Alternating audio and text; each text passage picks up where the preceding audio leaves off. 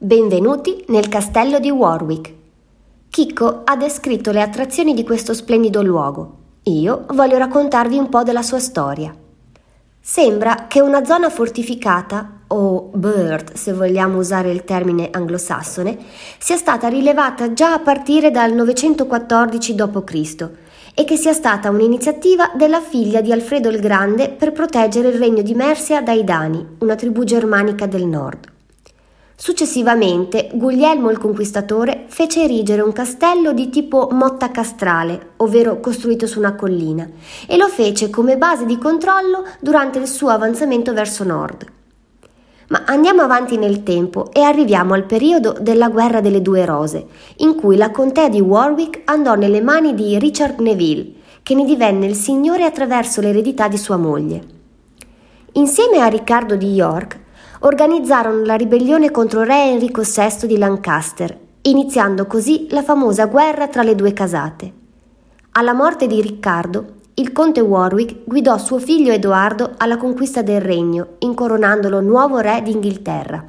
Ma l'idillio non durò molto e il nipote, re Edoardo IV, smise di seguire i consigli dello zio, subendo il nuovo influsso della moglie Elizabeth Woodville e della sua famiglia. Cominciò quindi una nuova lotta che vide Warwick allearsi con Margherita d'Angiò, la moglie del vecchio re Enrico VI, rimettendoli sul trono. Da qui il soprannome di creatore di re. Questo tradimento però gli costerà caro perché verrà ucciso nella battaglia di Barnet nel 1471.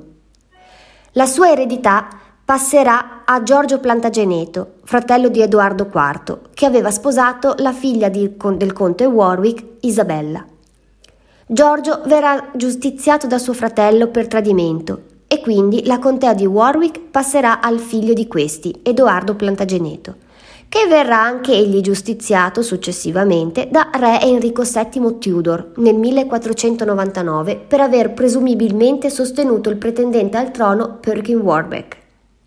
Edoardo fu l'ultimo conte di Warwick fino al 1547, quando fu concesso a John Dudley, creando per l'occasione un nuovo titolo. Il castello poi andò in rovina e si trasformò in una casa di campagna. Nel XVIII secolo ci furono molti lavori di restauro e cominciò a diventare una meta turistica visitata anche dalla regina Vittoria nel 1858. Nel 1900 il castello aveva una biglietteria e impiegava una guida permanente e negli anni successivi i conti hanno ampliato il potenziale turistico fino a vendere la proprietà ad una società di media e intrattenimento nel 1978, arrivando a farlo diventare quello che vediamo oggi, sempre all'avanguardia con tecnologie e spettacoli.